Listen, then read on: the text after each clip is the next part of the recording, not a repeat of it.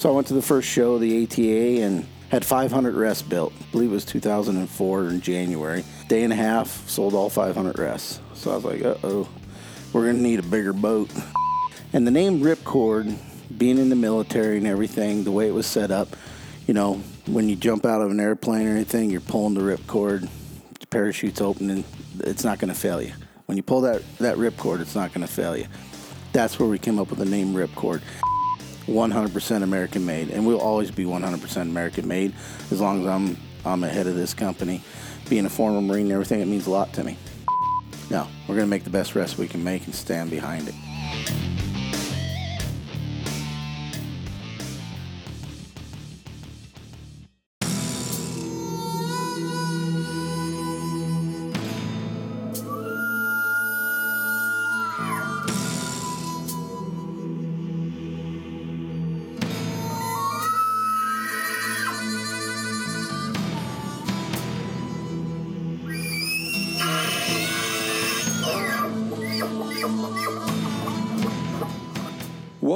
To the RNA Outdoors podcast, fueled by Ripcord Arrow Rest and First Lite Hunting Apparel.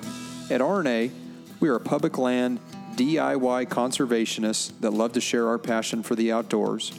So join us and our team as we interview professionals in the industry to share insight knowledge that helps make hunters and anglers more successful.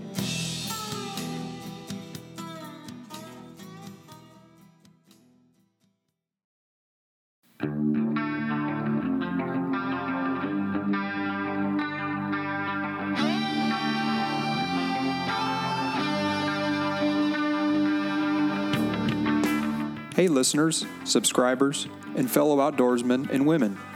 This is your host, Lucas Paw, and I'm excited to tell you about some of the sponsors that continue to help make this podcast not only happen, but grow and thrive in this digital world of audio content. This podcast is brought to you by Ripcord Arrow Rest, the bow hunter's number one fall away rest on the market. Ripcord is known for 100% full time arrow containment and their patented drop dead brake system that eliminates launcher bounce back. Best of all, Ripcord is backed by their rock solid guarantee. If the original owner has a part break for any reason, it will be repaired or replaced at no charge. And did I mention? Ripcord is located in southwest Montana, where all their products are made with pride in America. Check them out at ripcordarrowrest.com and on their social media feeds. This podcast is brought to you by First Lite Clothing and Hunting Apparel. Born in the Rockies in central Idaho, First Lite's mission is to create simple, yet proven, versatile gear that provides comfort and performance in any situation while working to promote the pursuit of ethical hunting and stewardship. I recently joined the First Lite Pro staff team and have continued to be impressed year after year in their innovations in engineering and merino wool fabrics. Ten years ago, they started putting out wool fabrics with camo patterns, and immediately this changed the game. Since then, they offer multiple layering systems and kits in various proprietary patterns and continue to raise the bar with their competition. Find them online at firstlite.com or under their social media feeds. Go farther, stay longer.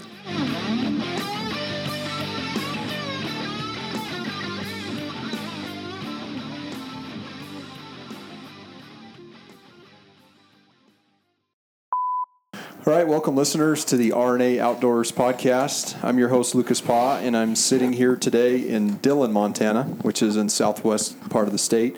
And we're sitting here uh, with uh, a couple guys that uh, have actually helped us along our journey of RNA. Actually, were one of our first uh, title sponsors of our podcast, and have been a huge part of our success uh, in helping us not only build our brand but also help them market and sponsor their brand as well. Uh, and that would be Ripcord Arrow Rest. So we're here at their corporate office. Is that what we would call it? Yeah, Oh, yeah. World, world headquarters. World headquarters of the Ripcord Arrow Rest here in, in Dillon, Montana. Co-hosted with my partner here, Tyler Houston, to my right. Tyler, welcome back. Thank you very much. It's been about nine years in the Middle East, so this is what our third podcast since I've been back. Now we're uh, Yeah, you We're were on well. number one, and then Yeah. just the last one we did here shortly, yeah, a little while ago. And the matriarch himself, Ben Miller, Hello. Out of Deer Lodge, Montana. I'm excited to be here. Come you down sure look like it. I come down and bug these guys quite often. That's always good. They always got good hunting stories. Yeah, and and again, the reason why we're here today uh, is both Keith and Kevin. Uh, we'll let them kind of tell their stories, but uh, appreciate being here and welcome, guys, to the RNA Outdoors podcast. You Yeah, bet. Thanks for having us. Absolutely. Yeah, appreciate it. So maybe we could just start. You guys could give your a uh, little bit of bio about yourself. Um, I know Keith, you're military guy. Um, like to ride motorcycles, hunter. You maybe tell us a little about yourself. Yeah, um, I'm a former Marine. Spent four years in the Marine Corps. Um, I was in Desert Storm, Desert Shield, uh, the first war over there in the Middle East, and uh, did that. And um, when I got back out, um, had the GI Bill, and so my folks were kind of living over in Bozeman, and I. Uh, I wanted to play some football still, um, so I went to school here at Western Montana College here in Dillon, and ever since I got here, I kind of fell in love with the place. Um, you know, I like to hunt and fish. I've always hunted and fished, but sports in the Marine Corps kind of put that on the hold uh, early in my life. So after playing for about a year here in Western and realizing I was probably not going to go to the next level, um, I decided that you know sitting in a classroom was just not me from being in the Marine Corps. Go go go. Um, so um, took a job here at, at the local uh, Rocky Mountain Supply. And worked there for about 11 years. Uh, talked them into having a, um, a sporting goods uh, spot in the store. So I ran the sporting goods the last two years, and you know worked on bows and did all that stuff. Kind of came up with the with the Ripcord Arrow Rest. Um, had a a friend over in Bozeman, you know, kind of shot him the idea, and he was like, "Hey." this is a great idea. You should probably run with it. And I was like, well, you know, I'm fresh out of the Marine Corps and worked at Rocky Mountain Supply. I don't have a lot of coin. so I don't know how this is going to work. And he goes, ah, I'll just build them for you and you run it. Um, so I, I, you know, I had no education in QuickBooks or any of that stuff. So, but I felt like the, the best way to sell yourself is believe in yourself. And so I went to the first show, the ATA, and um, had 500 rests built. Uh, went to the first show. Was I believe it was 2004 in January. Um, got my booth in December, so it was all everything was coming fast. Um, went to the first show in day and a half. Sold all 500 rests. So I was like, uh oh, we're gonna need a bigger boat. Got a good thing going here. yeah. So so we got that going. Got another machine, and before you know it, now we're up to three, four machines running, uh, building rest. Uh, they're all built right here in in Montana. Uh, when I first started, it was pretty much myself, my father, and I had a secretary, and I ran like that for the first about three, four years. Um, started getting really busy. I couldn't keep up with it. And I had this this kid keep coming in, and first time he came in, he was all in a suit and tie, and I was like, "Wow, this is a little, little too much." Um, and he he wanted a job and wanted to be in the archery industry, and at the time I was, you know, I don't know if I'm ready yet, and what I'm going to do. It's you know, it's hard enough to take care of myself and try to take care of more people, but it was getting busy. So, and he's persistent and kept coming in, kept coming in. I was like, I knew if I wanted to hire somebody, that was the guy I was going to hire. Um, so I liked his his drive. He liked to bow hunt. That's a big thing, you know. A lot of guys, I feel, get in the industry and stuff, and they're they're great at building the product and everything. They don't hunt. They don't get out and use the product. And I, I believe in the product 110 percent. I stand behind it 110 percent. That's why we have a lifetime warranty on the product. And so. Uh, that's when I hired Kevin Anderson and haven't regretted a day of it. I mean, he does an awesome job here. He's good with the customers. He's good with the dealers. Um, great at the shows, and he gets out and he hunts. He hunts hard and he kills bull elk and antelope, and he's using the product. And what was really nice about it was he was using the product before he even came in to get a job. So he bought it, you know, before he even wanted to work here. So um, that's kind of a little rundown of me and my hobbies. You know, last couple of years I've I went and bought a Harley back in 2010. Never rode a bike in my life. Um, got the Harley and Matter of fact, I had the had the guy at the shop when I bought it load it in the trailer because I didn't even want to load it in the trailer. Scared to ride it up on the ramp. yeah, because I've never been on one. Yeah. And the lady was like, she was like, no way. And I'm like, no, nah, I'm just gonna try it. You know. So I brought it home and he unloaded it on the trailer for me. He's like, "You want me to drive it over to your house now?" And I'm like, "Nah, I better get on this thing and learn how it works." So off I went, and uh, now I'm on my third Harley. I traded in, just upgraded, upgraded to a little bigger bike, and we I ride for the local club here, the Roadrunners. Um, we always put on a poker run every June, and our proceeds we always pick out a veterans cause. Um, you know, we I'm also a Patriot Guard rider, so I do the funerals for the Patriot Guards for veterans and stuff, stand flag lines, and it's been a good little hobby for me to go along with my my passion is bow hunting. I love bow hunting, so yeah, cool. That's a nice intro, Keith. Yeah. Thanks. So that kind of segues Very- to you. You must be a kid, right? Yeah. Kid. Yeah, I'm, the, I'm the persistent guy. I, I don't have a story that's nearly that interesting. You know, I'm just a small town guy. Um, I was born here in Dillon and went to school here. Um, it seems outdoors is something that I've always gone back to. It's always grounded me. And, you know, I've just found that to be happy is I, I need to be involved with something with the outdoors. Um, my prior job to this was agriculture. Um, it was just a job, and you know, Keith Keith was an opportunity I think that I saw for living in Dillon to have, you know, a career, if you will, in something that you actually enjoyed. Um, so I just kept beating on the door, and you know, finally it opened. And And currently, what are you doing here at Ripcord? uh, sales, you know, it's we're we're a small company. There's just the three of us here in the office, and then Keith's dad. Um, so we wear a lot of different hats as far as customer service, um, sales, your emails, warranties. You know, getting everything ready for for the next year, planning shows. You know, basically all of it. We all kind of share the load, and you know, if if a guy can't get a hold of me, Keith can take care of him, and vice versa. So. And, is- and like I said, also we have a great, great secretary in Jessica Johnson, and she's she's been with me for seven years. She knows the insides, outside of that rest. She can tear them apart, put them together. She can put them on a bow. She can tune them. So I mean, if they can't get a hold of Kevin or me, they can talk to Jessica. I know some guys out there are like, oh, they don't want to hear it from a girl. Let me tell you, this girl knows this rest. So you guys are getting somebody that's really professional. When you do call and you have a problem, and you can't get one of us. She can take care of you. And that's good. I think you were talking about how, you know, not only have a product but use the product. I mean, being a hunter in testing and field testing it is so important because you do have a lot of guys that push products but couldn't even tell you the, the inner workings behind how those things work. So that that's probably the the what sets you guys apart, in my opinion, is that not only are you guys hunters, but you also in the business you're you're building a good product.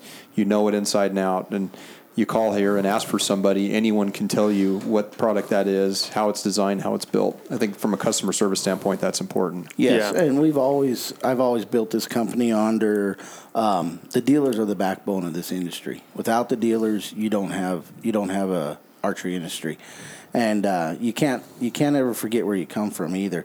That's why when when you call here, you'll get a human being. You don't get push one for this, push two for this, and the only way you get transferred to an answering machine is if all three lines are lit up at the time, and we can't get to you. But as soon as we hang up, we're on it. Yeah, So that's cool. You Yeah. don't get that very often anymore. No, not anymore. Small town Montana, you get that. Doors always open here.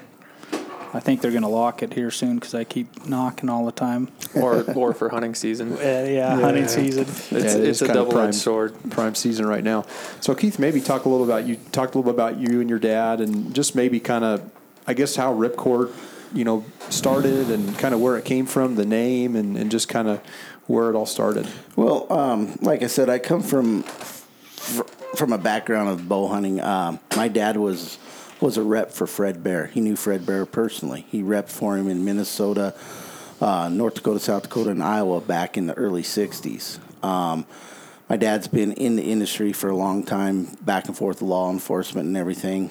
Uh, when I was working there at Cenex, and I was putting a lot of rest on, and I was selling a ton of those uh, those rests that are round, and they got some like you clear off your feathers and you clear off your uh, Oh, the whisker. snow. Yeah, gonna So I Gotta say it.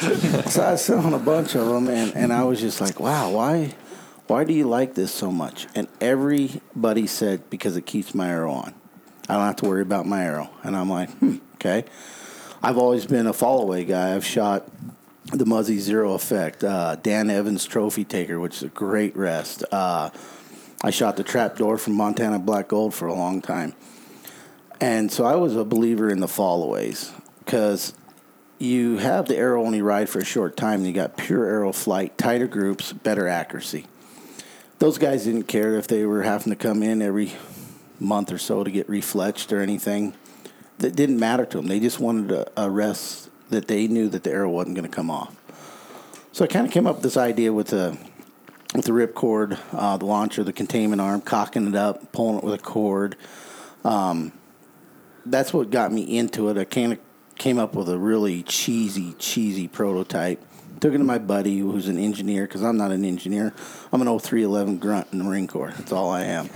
and so he kind of fine tuned it for me and said, "What do you think of this?" I'm like, "Wow, that's great." And so we took off with that, and we've done many of changes in 14 years, and a lot of it's because we listen to our customers and we listen to our dealers, and and everybody's got a good input, and we take them all. We don't sit there and go, "Well, we're better than you." We put our pants on different. We don't. We put them on the same way, and we we got to get that feedback to make us better. Um, so in doing that, you know, we came up with the with the code with the ripcord, and the name ripcord being in the military and everything, the way it was set up, you know, when you jump out of an airplane or anything, you're pulling the ripcord, the parachute's open, and it's not going to fail you. When you pull that, that ripcord, it's not going to fail you. That's where we came up with the name ripcord. Kept it kind of with, with, some military names. The code red, that's another term in the military. Mm-hmm. Um, I don't know if you ever watched the movie, but there's code red in there. Mm-hmm. Um, well, then we came out with the ACE. The ACE, you know, um, we were listening to our dealers and our customers, and everybody wanted a rest that stayed up when you let down.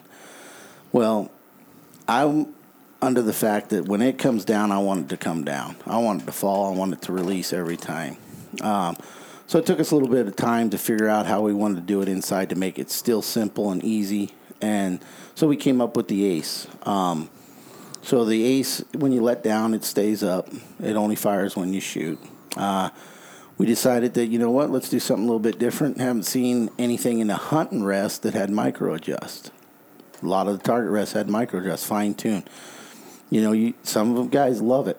It's so simple to very move it. You know, just minute instead of breaking an Allen wrench and having to tap it or anything, and you're not getting exactly where you want it. So it, it really fine tunes really nice. So we came out first with the uh, micro adjust. The following year, we came out with the same rest, but just in the standard. It's got all the same uh, principles of, of the micro, but just without micro. Mm-hmm. And uh, we're excited for 2018. We've got a couple new rests coming out for next year. So that's um, awesome. And like I said, being hunters and and being out in the field and also working, you know, we test it for a whole season before we put it in into production. We want to make sure everything is there's no problems with it. We get it out to certain people, have them field test it, run it through everything. We want to know the good, the bad, and the ugly with it before we go to production on it. Yeah, well, we appreciate that. You know, I was one of those guys you're talking about earlier that I started bowing about 2000, 2000 2003, somewhere in there, and I went through the same. You know, the old whisker because uh, I didn't want my arrow to fall. Crawling through the bush, you know, you're trying to capture something, and then you guys came out with this probably not soon after you started, mm-hmm. and I bought the ripcord, and it's you know I've shot one ever since, and I'm very brand loyal, and I think you guys' product is just absolutely amazing. It's never failed on me one time during practice, hunting, anything. So, you know, I mean, it's it's a testimony to the quality and the, the craftsmanship that you guys put into your. I into appreciate your that. Yeah, so the my, so I've got a micro adjust on my bow, and I think what's to me what's neat about it is is you know sight alone, you don't even have to touch your sight. I mean, you can adjust enough on your rest if your you know windage or your elevation is off and it allows you to have you know that capability whereas most of your rests are fixed and you can't do any of that adjustment. But maybe talk a little bit about the uh, the, the brake system on those right to eliminate kind of the launcher bounce back? Because that's that's something that a lot of the uh, manufacturers um, i'm not sure all of them quite figured it out quite like you guys have. Sure. So we've got all of them have a brake. Um, the Code Red's got one, and then the Ace actually has two. Um, one thing we've got at the plant now is a high speed camera, and that's been instrumental in in learning, I guess, as far as development, and then also with stuff like the brake to you know how to maximize that that forgiveness when it falls away, and then what it's doing after the shot that you know it's not catching. Um, so we just kind of took the same theory that the Code Red has, and then added to it um, to ensure that there's no launcher bounce back. You know, I know the first time we put the Ace on on the high speed, we were amazed at how dead it was, even as opposed to the Code Red on the shot. I mean, it's just absolutely flat after you shoot. Mm-hmm. Um, that dual brake, it is rougher. Um, we get comments on that as opposed to the Code Red. It, it just feels stiffer on that first half of the, the cycle when you cock it up. And because of that, you know, we say pre-cock it, don't drop from the from the down position like the Code Red. And now that it stays up on letdown, you don't you don't have to. You know, if you don't take the shot, it's still up. Yeah. So you never have to pull it up from the down position. So that dual brake has been great. That's worked really really well on that Ace model.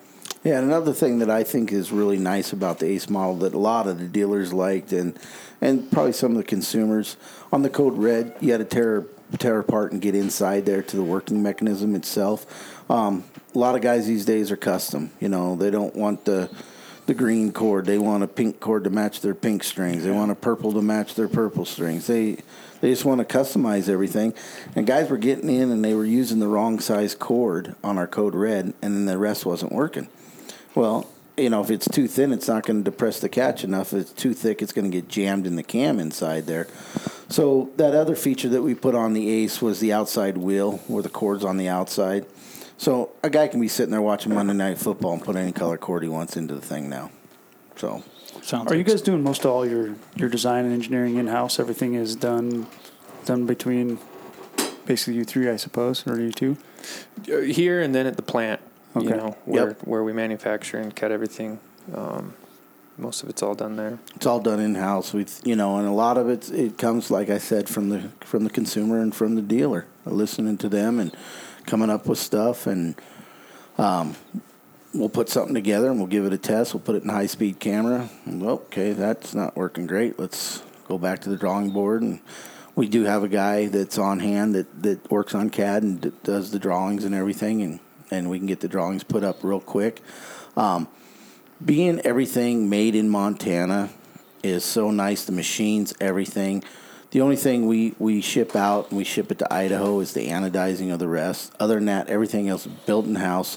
So if we do have a problem, we got something coming up, we can go in and look at that machine right away. We can fix it within half an hour to an hour, get things going, change something, go, okay, yep, this we had a, a tool break or something. We can get that. A lot of other companies, they wait for a ship to come into the States, and whatever they get is what they get. Um, we can So fix it you're, real you're quick. 100% American. made, 100% American made, and we'll always be one hundred percent American made as long as I'm I'm ahead of this company. Being a former Marine and everything, it means a lot to me. Yeah. Part of just giving back to not only the the industry, but to say to your to, to kind of your lineage and your heritage. I think it's important. We just talked to a company who's 100% American made too. and Yeah. Fortunately, mostly a lot of that done in Montana, right there in Twin Bridges. So it's neat that you know the state can employ and keep people busy and, and give back to you know because you think of a lot of other companies that's not the case. They're they're having it built you know overseas where it's a lot cheaper um, to be done. So so that's neat. So Keith, um, we kind of talked a little bit about just the business and the, the model, and I, I guess you know you you've you've got a few products now, and I mean, w- what do you see in the future? I guess I mean, is Ripcord specifically going to be a rest company? Do you ever see the company model changing? Do you see um, the design and the process changing, or are you guys just kind of run and maintain, or kind of what's your forward thinking? Uh, my forward thinking's always been, and I've seen other companies go off and. Uh, you know, they, they might start out with a rest, and then the next thing you know, they have a sight, and then they have a broadhead, and then they have a quiver, and then they lose focus. Um, we will always be a rest company, period. I will try my hardest with Kevin and, and the people in this company to provide the best rest on the market. And that's by changing stuff and adding to it and always tinkering and, and getting it just so it can be just perfect. I mean, guys out there today are working hard. They work hard for their money. Uh, they put in long shifts, long hours. Um, you know, some of them don't get a hunt as much. Maybe they only get a hunt weekends and stuff.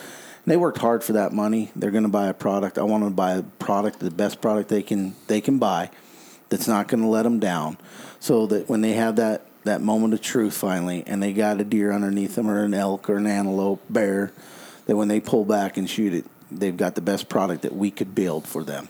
I think that that lifetime warranty that we have plays into that too. You know that that you're taking care of. It's a quality product, and we And back it up. We stand know? behind it, Yeah. 110 percent. Yeah. Yeah, and I think in this industry, it's all about you know name and obviously product, and it can go south on you just as quick in reputation if you don't have a solid product. And Yep. you know, just from your saying going to the ATA show with a with an X amount of products and they flew off the shelf probably says something that you know the product you know speaks for itself. Correct. Um, you know, and I see in the future, and, and we've seen it the last couple of years. Um, you know, a lot of states are letting the crossbows in during the bow season. Um, used to be was just you know for the physically challenged and stuff like that to get a crossbow, and, and it's kind of hurt a little bit on the sales on the vertical bows. Um, you know, we, we can't get a rest that'll fit on a crossbow yet. so, uh, Might be a business opportunity. yeah, go. exactly. But you know, so you you you got those things that pop up. Um, so you always got to be adjusting and everything, and you know, you just hope that the guys you know stand behind you and uh, and and keep you going. Yeah, and that, that's what I think is neat about the industry. There's always someone trying to up the game. When you look at technology 10 years ago, I mean, look at your rest 10 years ago. Look what you guys are doing now, and think about you know in 10 more years what you know what it's going to be. I mean, that's that's what's neat because there's always somebody pushing you know the throttle and, and challenging each other to make it you know a better product. And that's all as a consumer. That's what we want. You know, we want something that's not going to fail us, has very low failure rate. You know, and if it fails you, you want it to be a time where it's not, you know, at the at the point of where that, you know, 400 inch bull's sitting there Yeah. standing at 35 Yeah. yards, you know. Yeah, reliability is 100% what you Oh, you in this bet, you industry. bet, and that's you know, and, and I think guys, you know, you're going to be become a, a bow hunter and stuff. You got to get proficient with your equipment. You got to be out there shooting it and stuff. And you know, I know we all have grind and we're busy and we don't get out and shoot as much, but. Uh, you know, guys need to get out a little bit ahead of time and, and get their bows out and start shooting and stuff. Strings cables are always stretching. Um, you know, timing can come off or something. It's best to know that in June and not two days before the bow season starts. Um, you know, like I said, we stand behind our product, and a lot of times it's just a lot of adjustments, timing issues. You know, with the cable stretching on bows and stuff. If we run into issues, and that's usually what it is. And but we're here for you. Yeah. So, I mean, obviously people can, you know, go online and buy a ripcord, but I mean, do you guys sell to different distributors or kind of what's your guys' business model? The dealers, like Keith touched on earlier, that's that's the backbone of the industry. If you can go into your local pro shop, you know that's always the best. Um, quite often on on your new setup, you're taken care of. He's going to get it put on the bow, you know, mounted, tuned, everything. Um, we do go through some distributors as well, and that just you know eventually gets down to the dealer channel, anyways. Um, but that's that's our number one. You know, we feel dealers are the backbone. That's your best bet. Go to a reputable pro shop that can, you know, not only sell you the product, but hopefully educate you and get you up to snuff and Yeah. you know help you along the way with with everything else in the whole process. So like bow shops, they'll just call up and say, "Hey, we're starting a bow shop. We want to, you know, start selling some of your rests." Is that is it somewhat word of mouth too that you guys get through some of your business? Yeah, we get a lot of that. Uh, a lot of businesses wrote at the ATA shows. Um, the ATA, the NABA show, MBS show. Um, we do another uh, distributor show. We hit four or five shows a year, and they start January until about the end of uh, February. Um, that's where we see a lot of the dealers and stuff. But a lot of dealers will call in and say, "Hey, you know, I've seen this in the ads and stuff. We're starting up or something. We're real easy to get along with. We don't have, you know, minimums or any of that, and and uh, we'll take care of anybody that wants to call and, and start selling our product. Um, we try to get it in there and stuff. Uh, some of it, you know, we, you know, I don't. The eBay stuff gets a little crazy. Everybody this day and age gets online and they start looking. We do have a map policy with our product, and we try to stick by it. Uh, we find out if some some people are under map, you know, we just have to back order them. Um, we're trying to make it fair for all the dealers out there. Um, when you start getting stuff, you know, there'll be some outdated product or something that you can get out there and get, you know, discounted prices on, but we Yeah. like to keep with our map policy. Yeah, and map if you don't know, maps are minimum advertised price, and and that just protects your dealers. And I think you know it's that whole Amazon mindset. You know, people. It's so easy now to get online and and try to save a buck. And you know, an arrow rest isn't that complicated, but if you're new to it or haven't done it, you know, you can you can get into some trouble. So, guys get online to to save a little money and, and buy a product, and then you end up at the pro shop and he's gonna have to charge you. You know, Sure. and, and you don't end up money ahead. So, you know, my opinion is, you know, support local business anyway. Go to your local pro shop.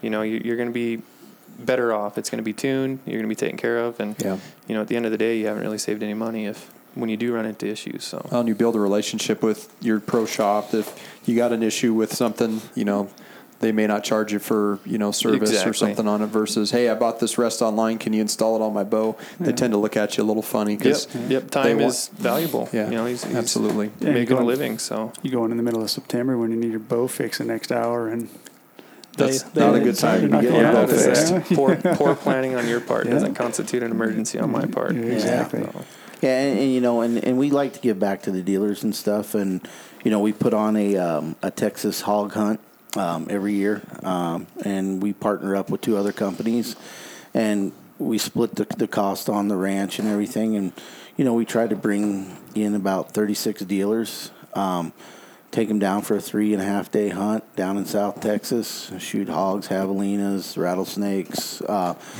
it's a good time. It's and plus we're we finally get it's not a show atmosphere where we're like, hey, this is the price on this, this is how many we got of this, this is our new product. It's time to get together with them in the field, and and they have the product on and and and get some feedback from them out in the field. Let them go hunting. It's it's been a it's been a really good thing for us, I believe, and the dealers have a good time. It's always fun. So. That sounds like a good time. Yeah. Yeah. Check each other for ticks and all that. Oh yeah, Yeah, yeah. oh, yeah. check for ticks. Kevin likes bringing them home every year. There's probably more than ticks in Texas though. everything wants to bite you and sting you in Texas. So Keith, you were talking a little bit about the trade show circuit. Um, maybe just kind of walk through kind of what your guys' strategy is as you guys plan. So let's say 2018 is projected, and kind of where are you planning to be, and what's that trade show circuit look like for you guys? So yeah, we got like I said, we got a couple products that we're getting ready to, to come out with in 2018. Um, like I said, we we haven't taken it to production yet because we're still testing it. We just started hunting season last weekend. Um, we got some other guys out that are testing it. Uh, we want to make sure usually by about the middle of October we've got it situated. November at the latest, we start working on a catalog in October, getting the new product, the new pictures, um, getting that all taken care of. Um, we need new booth graphics. We get that all taken care of October, November.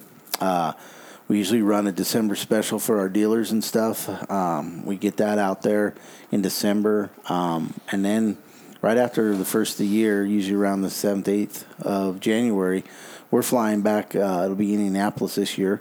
So we get back, you know, we've already made a booth selection. You go through, you make your booth selection, and, and booth selection is kind of like hunting. You look for the pinch points, and Yeah, you want to know where you're, by, you, who you're by and, and who, where you're going to get a lot of traffic on that. We try to do a lot of advertising. We're going to try to get um, do a, a live feed this year when we get there. Um, we want to try to let everybody know that the consumers, because the dealer's going to be there, we want everybody to know it's about the same time and say, boom, the dealers are seeing it, but we want the consumers to see what we're coming out with at the same time.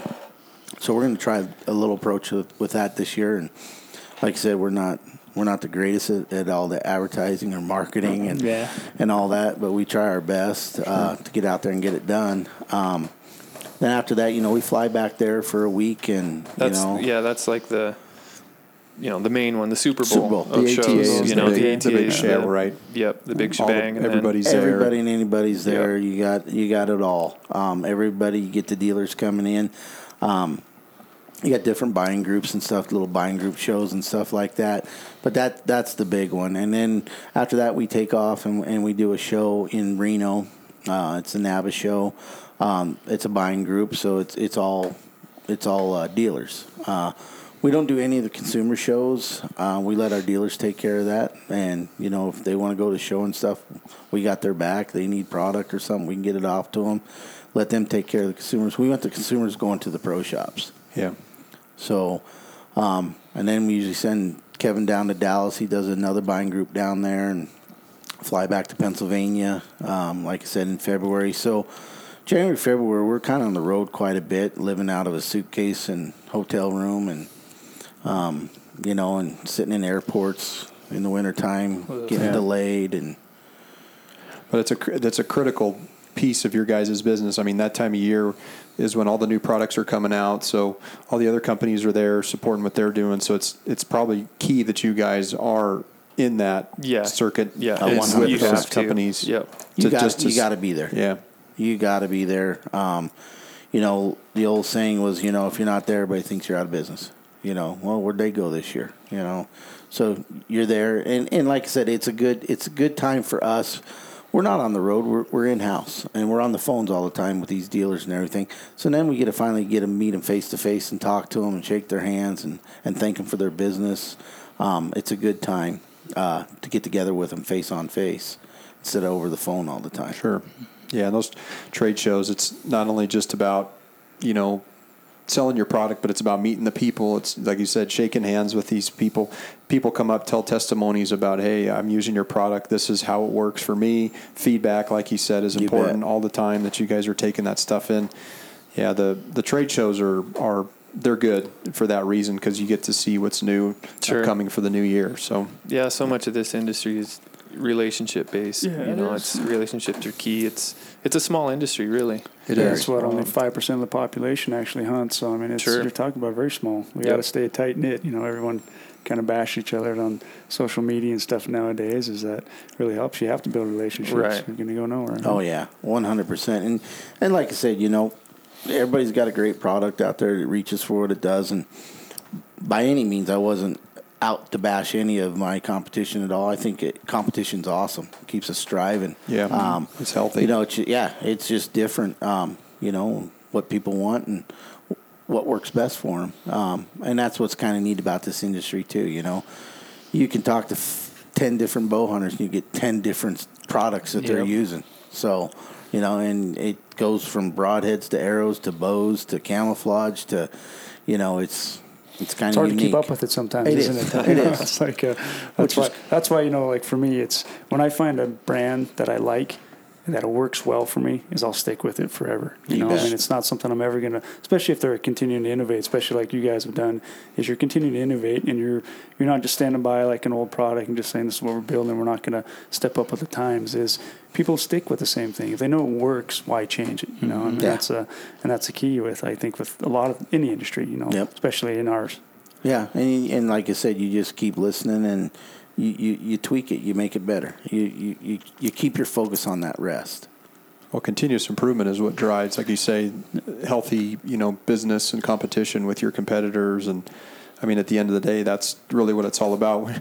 When you're talking about, you know, not bashing your competitors. I mean, I think back 15, 20 years ago. I mean, you know, all these companies now were not in business. You know, a lot of the newer companies. So we were in jeans and you know flannel tops and, mm-hmm. and Yeah. tennis shoes, and we were still getting it done, right? But mm-hmm. now the game has is changed to where the competition is it's gotten to where it is now. That, it, but it's good because you know I think as hunters and and you know outdoorsmen and folks continue to innovate in this business, I think it's important you got to keep up with with everybody else in this fast paced environment. So Oh, exactly. And you know, getting getting the, the the kids and the women involved in archery has been great. Um, the uh, National in Schools program where they're they're shooting. Um, you know, I think that's the greatest thing. You know, a lot of kids maybe they're not the greatest basketball player, maybe they're not the greatest football player, but everybody on the same playing field can pull that bow back and shoot that arrow. And for those kids to get on team, they've they've shown that you know the attendance is coming up in school and stuff, and they got they got a purpose. They're they're on the archery team. So getting those kids and getting the ladies and the women involved in archery is is great for the sport. Yeah, conservation is a big thing right now. I mean, as we know, we're trying to protect public lands and a lot of other things that are on the docket. But the more we can get kids involved and just outdoor activities away from you know screens and iPads and other things, it's Yeah. it, it's it's important because I think kids a lot of times now don't know how to use their hands. Like I say, when we grew up or when we were kids, we were out shooting old traditional bows and doing fun stuff like that, and we've kind of lost that in society today. Which it's good to see that coming back. Yeah, one hundred percent. So let's Yeah, talk. I think that's one down thing, the social media stuff. You know, Wow. more people are playing here, and it's there's a benefit to it, but there's also uh, a There's you a know, world. well, there's a screen. of Yeah, that it's still. crazy, isn't yeah. it? Yeah, I mean, it's just just seeing like what's happened in the last five years. It's it's amazing, you know. And, but plus, it helps marketing sometimes with some companies and stuff. But Sure. Well, there's the definitely change. goods, you know, and then there's the there's the bads to all that, and obviously goods from a marketing standpoint is huge. I mean, social media can turn you into you know something overnight if you know if, depending on what it is, right? Can be good and bad. good, Sure, bad, but- and ugly. Um, but at the same time, it, there's a purpose for it, you know, and it's like it's like you said, if you're if you're not there, you're dead. Well, if you're not on social media, to some extent, um, you know, you really don't have a name or a presence a lot of times in the industry. So it is here and it's here to stay. It's just how do you use it, navigate it to where it's positive Yeah, and make it work good for message. you. Yeah. You bet. You know, because that's where society is today. You know, Yeah. these kids growing up today, that's where they get it. They get it from the phone and stuff. So, you know, you want to put your your presence out there too. Let them know who Ripcord is. Yeah. Yeah, absolutely. Well, it's even like these we were talking earlier today. These podcasts. There's Mm-hmm. so much information on these podcasts. You know, somebody listening to this is going to learn a lot about rest and about Ripcord. They may not have known a lot. So I mean, there's so much information out there that is Mm-hmm. Oh, great yeah. for people to learn. You know, I mean, it, Yeah, these are get- the things that you know we are RNA Outdoors are trying to push is. You know, there's there's information here that we can help other people, DIY hunters, guys that aren't really used to getting into it. Kids, as you said, you know, there's so many things that we can do to, to help each other. Yep, one hundred percent. So hunting. Let's talk about hunting. What have you guys been doing this year so far, Kevin? Um, elk. Elk. You're an elk to- nut? Yeah, that's my bread and butter. I mean, that's Do you hunt out of? Do you hunt multiple states? Or you I s- do. Okay. Um, so I apply everywhere and don't draw anywhere. How about Um, like me? Uh, Last year I hunted New Mexico. I had an elk take New Mexico with some friends.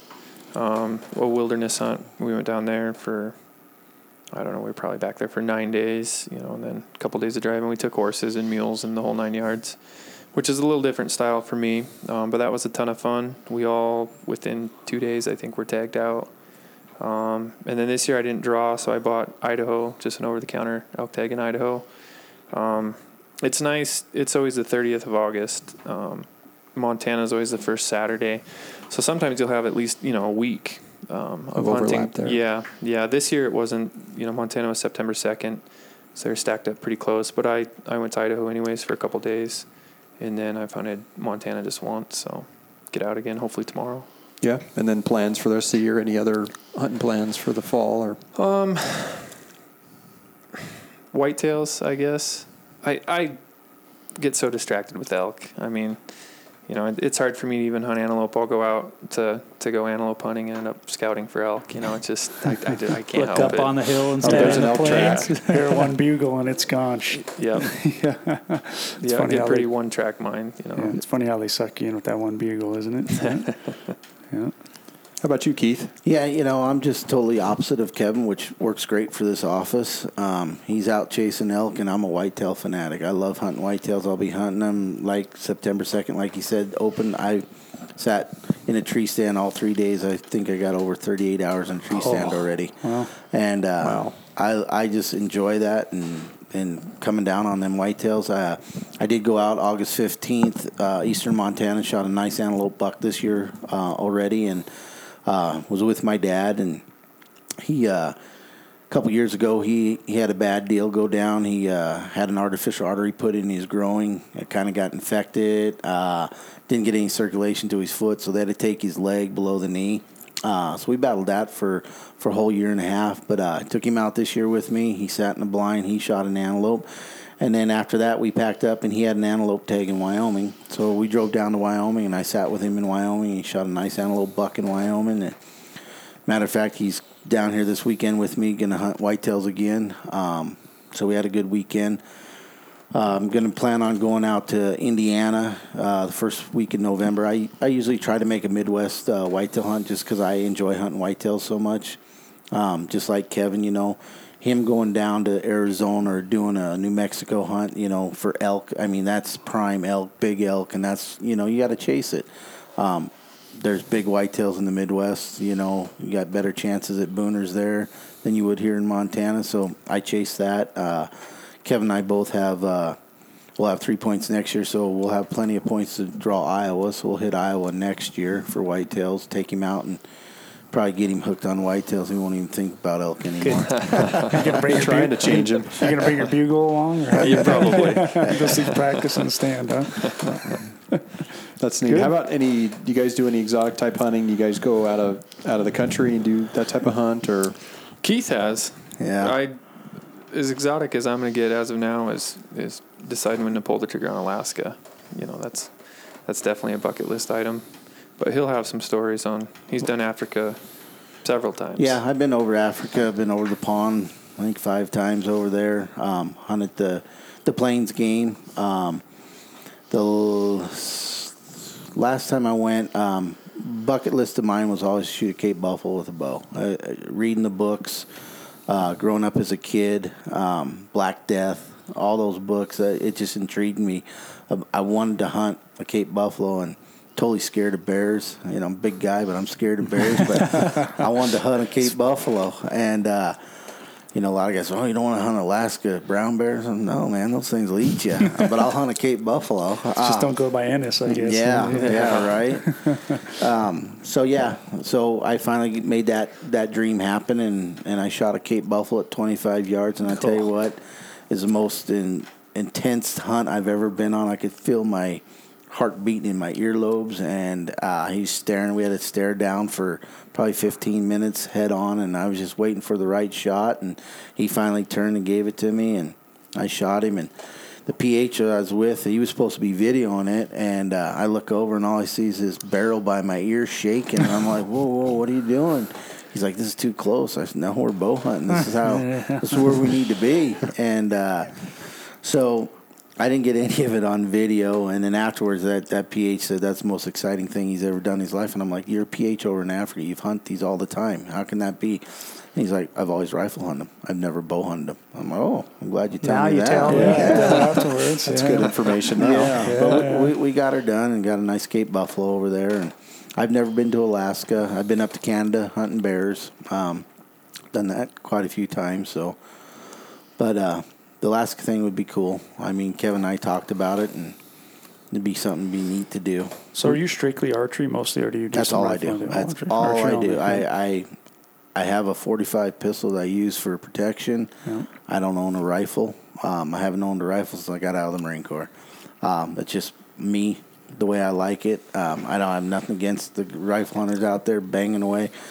I just don't like the noise. Uh, doesn't put me in a good spot. So I enjoy bow hunting, and that's where I'm. Yeah, I'm at peace. excellent. There is something That's cool. special about bow hunting. I mean, there really is. Yeah, Just the challenge, I guess, is uh, so much different. Mm-hmm. Well, just for sure. being in that, Yeah. being in the zone of an animal. I mean, you're in their backyard and you're right there. I mean, say 25 yards from an animal that could, I mean, just totally stomp you. I mean, if you ended up in the wrong area, right? I mean, if a whole herd of buffalo come running Oh, yeah. through, they're not Yeah. going to stop for you. No. you know. No. But you're right. You got to be ethically in those distances to make sure you have ethical kills, especially on an animal that big, because the you know their arrow pass and poundage on the bow, all that's important on a buffalo for sure. Exactly, and it's a, it's a whole different setup, and you and you know it took me a year to to get ready for that hunt and testing different arrows and getting shot a 750 grain arrow. Um, I think it was a shaft inside of a shaft, yep, wasn't it? shaft inside of a shaft, a big two blade, hundred and I think it was 170 grain broadhead, two blade. Um, 29 inch arrow, and I'm only a 26 and a half inch draw. But I had to add the long arrow to get the weight, and um, I was shooting 85 pounds out of the bow and everything to get the kinetic energy. Yeah. Um, but at 25 yards, buried it right up to the fletching, and so Game over. yeah. So not that's your cool. whitetail setup Yeah. for that Cape Buffalo. No, no, no. That would probably knock knock a whitetail over. pull 85 yards out of a tree stand, you might fall out of a tree Yeah. I don't think there's any problem with the pass through on that one. No, So, how about hunting stories or memorable hunts? You guys have anything that just kind of What, what about any like bicycle trips or something? You know, is there any? Uh, no. how, how did you like? Did you meet Ben? Yeah, yeah. that's, a good segue into that. That's a, that's a good story. ben Ben was uh, coming to town, and I seen him there at the local water hole a couple times. Good guy, lineman, yeah. super good guy. Got along with him just fine. And one day we were down there at the local water hole, and Ben comes up to me. He says, "Hey man, I really need a ride home." And I'm like, "Yeah, I got you, buddy. I'll give you a ride home." He's, "Oh, You're you're a lifesaver. Thank you. I said, yeah, not just get a hold of me when you're ready to go. He said, yep, not a problem. So he's getting a little bit later, and he comes up. and He says, I'm ready for that ride now. I'm okay. Let's go. So we go out the back door there into the alley, and there I got my mountain bike. he goes, seriously? Yeah, get on the handlebars. Jump on, we're good. We're good. Well, we didn't make it too far on the handlebars. The balance wasn't the greatest, so he had to sit on the seat. And he got home. It Yeah, was see uh, what Ripcord Arrow Rest will do for you. These guys are they're there for everyone, right? Now it's not a bicycle; it's a motorcycle. Probably could be Yeah, now. yeah. No, I had him on the bicycle. So it was good. That's how we met ten years ago, or something like that. yeah. Well, Wow. I don't know. I, I would think my my most memorable, most exciting hunt was the Cape Buffalo hunt. Um, by far, just a, a dream come true. Worked hard for it. Um, saved my money. Uh, put the effort into making sure my equipment was right, shooting all the time, getting proficient with it.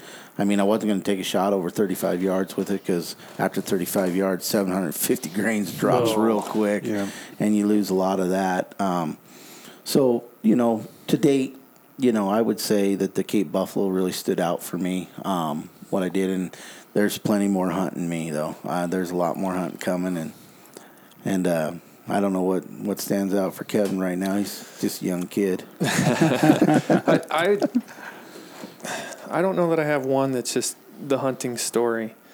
Um, you know, I take something away from every hunt. You always learn. That's that's part of the enjoyment.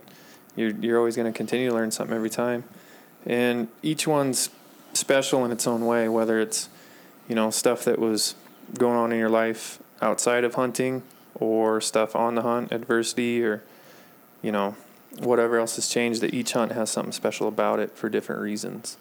Um, with me, they're all related to elk, but I don't know if I have any just crazy stories of of an elk hunt. I want to know. With 38 hours in a tree stand, what are you doing for that long amount of time? Oh, Social, social media, no. social media. yeah. Seeing how we can better things. I tell you what, it's it's you know a lot of people say you're crazy. How can you sit in a stand for, you know, especially in November? I'll sit 11 hours straight, all day for seven days straight. And it's just you never know when they're going to come by. I, I've shot some of my best whitetail bucks between eleven and two o'clock. Um, in the rut, you just never know when they're coming by. It makes it a little tougher in the first part of September, um, but there's so many deer and just uh, what you see out there. It's it's peace of mind for me, you know. And I am I am somebody that doesn't sit still. I'm I'm a go getter. I'm always moving. I got a lot of energy, but once I get up in that tree stand, it's just like it all goes away, and I can just sit there and relax. You know, watch the clouds come in, watch the birds, squirrels. Um, you know, it's just and all of a sudden you, you're watching the deer, seeing what they're doing, how they're moving, which way they're going. Um, summer patterns, you know, especially in Montana, early in these agricultural fields, Yeah. they're they're going to come out every night. You know, they're not going to come out the same spot. And sometimes they do, and you just kind of try to get them patterned, and hopefully you get her done before. Um, they start getting hard horned and they start breaking up. Once they start breaking up, then they, they turn into a different creature, and and uh, then you're waiting for them in October, November. Then when they start rutting and mess up that way, but I have no problem sitting in a tree stand and taking care of it. Now, Kevin's taken me elk hunting a couple times and stuff, and and I always told him, I said, I'm a jinx for you, buddy. You don't ever want to take me elk hunting because if you take me elk hunting, we're not going to see any elk. And oh no, that's not, that, that's not true. That's just that's a myth. Well. We took old Chris Kyle for a walk the other night. It was kind of fun. Didn't see anything. Yeah. no, it's you know the joys of public land hunting. Hell You know, We all we all love to do it, but um, sometimes it doesn't play in your advantage. Yeah. You end up calling in a lot of people in public land sometimes. Yeah. yeah, we went out early with him though, and with his Idaho tag, and he tagged me along, and of course he likes making fun of me because he thinks I'm an old guy and everything, and he showed me on Google Earth where we had to walk, and I'm like, yeah, I can make that. That's no problem. So we went hiking in there a couple last week and sat up on a high point advantage and saw the elk come out, watched them wallow and stuff, and it was cool. It was really neat. Saw a big bear uh, walking across, and I was like, yeah, this is this is pretty cool. You know, I I enjoy going out there and just being out in the outdoors and seeing it all. And that was kind of neat. But I say, if we have a bow in our hand, it's probably not going to happen. Yeah, it is fun sometimes. Even like you know, I've uh, I've antelope hunted in Nevada and sat on a water hole for five days in 90 degree heat in the middle of August, right? So, Yeah. but you get so much wildlife that comes in. I mean, I had a video just in Wyoming last week where a coyote came in. There was a bunch of sage grouse that were sitting on the water hole. The sage grouse walked out. Coyote came in, drinking water, and then 10 minutes later, I'm sitting there listening to. Uh, uh, something was drinking water next to me. I'm like, what? What is that? I couldn't see it down in the grass. And the next thing you know, this little badger comes running up on the hill. And it's just, I mean, that's just fun. So you can Yeah. sit there and do that. You know? oh It's- yeah, just watching the wildlife and the outdoors is incredible. Huh? And you'll never see that stuff, you know, unless you're out there. Yep. doing People- it. Yeah, you got to Yeah. do it. People call me crazy. We're out in, you know, in July hunting blacktails in California. It's 110 degrees. And I'll try to convince my friends, you know, hey, let's go hunting. I got one good buddy that'll go out with me, and uh, it it's no joke. It'll be 110 degrees, you know, sitting out there tromping through that thick, just crap oak scrub. Oh, if you guys have ever been in the central part of California, but that's when the blacktail. I mean, that's when you that's that's, archery season, right? Yeah. And and you know we always judge that here here at Ripcord too. It's just like you know we'll start getting busy in June because guys are getting ready in July in California, and it just kind of sweeps across the United States. You know you start getting into your your western states with your antelope on the fifteenth, uh, Montana in September. You get over Wisconsin has a September fifteenth archery season that starts. Kentucky I think does the same thing, and then you get in the Midwest and, and back east and everything. uh, October one. Here Yep. comes bow season. You know, so I mean, we live in a great place here in Montana. Um, you know, we started hunting in August fifteenth, and well, before then, we started hunting turkeys in, in the spring and bears. Um, we get to hunt them till June June fifteenth in some areas. So Yeah. you know, this is a great place to live, and Yeah, I think that spring black bear is underrated. That's a lot of fun with the bow. yep. You do a lot of calling, and you call them in like a crazy that's, man. I use a recurve. um, I built a couple of self bows, and and spring bear is my annual recurve hunt. You know, I Keith will kill me if I hunt all year with a recurve. I need to have that ripcord on. So so spring bear is my recurve hunt. Um, and I do quite a bit of calling, um, and had some pretty good success with it. Just got to stay off that shoulder on a bear. yeah. That's neat. Yeah, so the majority of your guys' selling time is usually like in June. That's when guys are probably a lot of last minute guys saying, "Oh, I need to start shooting my bow two months before the season." Yeah, You yeah, you know, usually not we, the we do pretty idea, good right after the ATA. You know, we'll, we'll make all those sales at the ATA. Guys will, will be getting the new bows that, that are coming out. A lot of new bows come out in, you know, anymore November. They're bringing out the bows earlier and earlier, which is crazy. But And then they'll bring out their flagship bows at the ATA. Dealers will have it. They'll see their bows and they'll be like, okay, now we need some rest. So we'll, we'll ship quite a bit in January and February. Um, kind of slows down. Guys start doing 3D season. We'll pick up a little bit there. Um, then then start you know June, July, August, September gets busy for us. That's our busy time.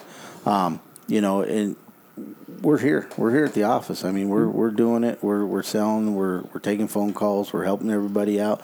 September we get a lot of weekends. You know, so you know we like to do like everybody else. We save our vacations for October, November.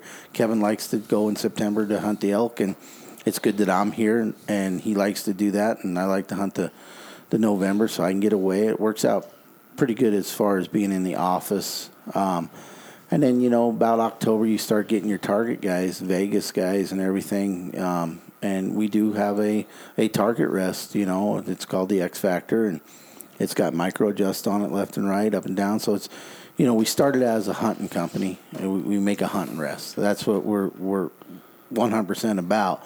But there was a call from the from the consumers and the dealers. Hey, you should come up with a, a target rest. So we did come up with a target rest a couple years ago, and, and we're going to fine tune that, and we'll have some stuff for 2018 on changes, that. yeah. Excellent, excellent. So when you guys, just a quick question on uh, when these these manufacturers come out with brand new bows and stuff, do they end up sending you like design, or do you just how do you how do you match your? We chase I'm just tails. curious how that works. To be honest with you, We, Yeah. we chase our tails. It's it's usually they're launched. Um, there's just so many to keep up with, and uh, it's it's kind of one of those hindsights. If they launch early, you know, we don't launch new product until the ATA. So if a bow comes out early, you know, we can Then get our hands on it to, you know, make sure everything's going to fit.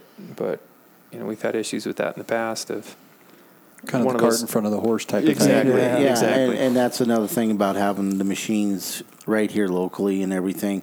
Something comes up like that, we can make a quick change and hopefully get her going before we get into the fall season. You know, make our changes and yeah, they're gonna have stuff. You know, guys want to lower the, the Berger button hole. They want to move the roller guard on the inside and and lower to the handle and and so that messes with us where our our rest fits and stuff. But as soon as we, we find out about it, we're on it.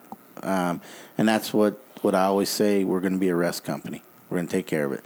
We wouldn't. won't- We won't lose our focus on that. Um, something comes up, we can fix it. You know, we're not going to rely on. Okay, we're going to come out with a sight now. We're going to come out with a broadhead. No, we're going to make the best rest we can make and stand behind it. That's awesome. Yeah. I know from my standpoint, it's been neat just catching up and meeting you guys, and of course seeing you on social media and, and uh, using your product for many years.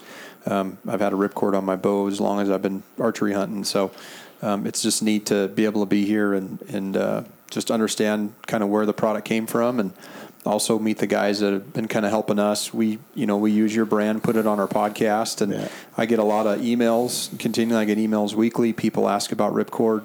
People ask about our podcast. So, I mean, this is a good way to help you guys market and You get bet. your name out, and also it helps us build our brand a little bit. And just neat being a, a small town, you know, Montana company, uh, which is what we're about. It's about DIY, you know, public land type stuff that we're all about, and it, it it helps, you know, the cause. It helps us. It helps you guys, and it's just neat. No, we appreciate you guys showing up and taking the time to come in here and do this podcast and meet you guys face to face, just like like the shows. You know, Mm-hmm. you get a get a handshake, just like met. I saw you this morning in the store, Yeah. but didn't know. So Yeah. now I do. Now I would have said hello. Yeah. Stop So, and chat. and that probably that goes farther to me than anything any you know social media post anything out there i think when you can get in front of the guys that are behind it and really understand you know what goes into this i mean sitting you know in the world headquarters as, as kevin would say Yeah. um, you know in dillon montana it's just neat to see Looking at this how big the process Kansas, works this big Kansas whitetail. Speaking of that, you know. Yeah, we That's a always good one used to joke and stuff. You know, we don't we don't have a big facility. We're not we're not big by any means. And used to people would say, "I want to come by and check out your plant and everything." Yeah, we'll get the golf cart ready and give you a tour. As you guys can see, it's Yeah. not it's not that big. So So, you guys make good quality It's all product. about That's all that business. matters. Yep. Yep. Well, cool. We appreciate having you on, um, Keith and Kevin. I'll I'll be hitting quite a few of the trade show circuit this year. I don't know that I'll make ATA, but I'd usually do the NABA show in Reno. Okay. Um, so maybe catch up with you guys there, and then do a lot of the other shows, the Expo in Salt Lake, some of the Okay. the, the Western Hunting show, Expo, the SCI, and some of those other ones. But um, yeah, maybe catch up with you guys again there. And Yeah, absolutely. Good, good luck on your your fall seasons hunting. Uh, it's always like you say, it's neat to. You never know what the year's going to bring. You always think about it. Like when I'm coming up here, I'm thinking, well, this is kind of what I want to do. This is how I want to hunt, and then usually. You know, by the end of the year, it's completely different than Little what you different. Yeah. Oh, yeah. expected. But the cool thing is, is we still have the ability to do this and enjoy the outdoors and, and use good products, and that's really what it's all about. You bet. And uh, good luck to you guys out there, and keep doing what you're doing. And we appreciate you pushing our product and and standing behind us. So, Absolutely. Excellent. Yep. Thanks, Cool. Thanks, Thanks, guys. guys. Thanks, guys. You All right. bet. Yeah, thank you. We'll catch you guys for another adventure on the RNA Outdoors podcast.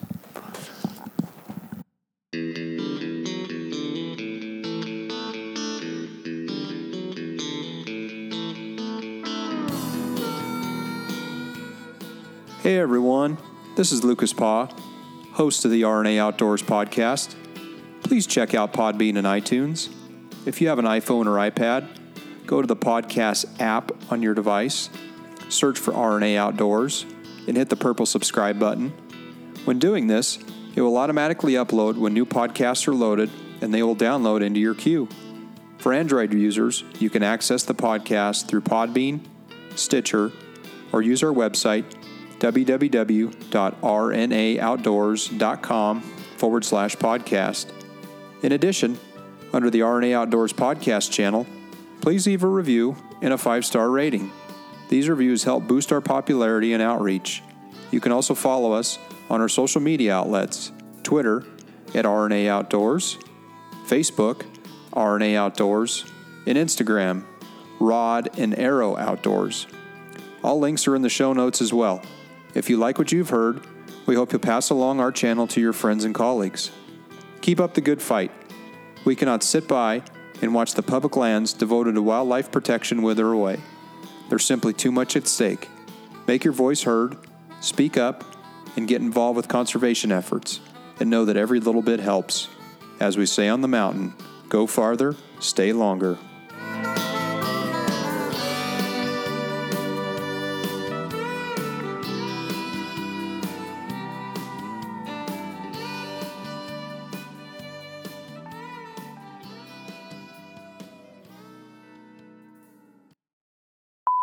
Guess by You're the way. supposed to say Yeah. bigger, better deal here in Dillon. Bigger. If you don't like it, bring your daughter down. We'll dick her. Will Dicker.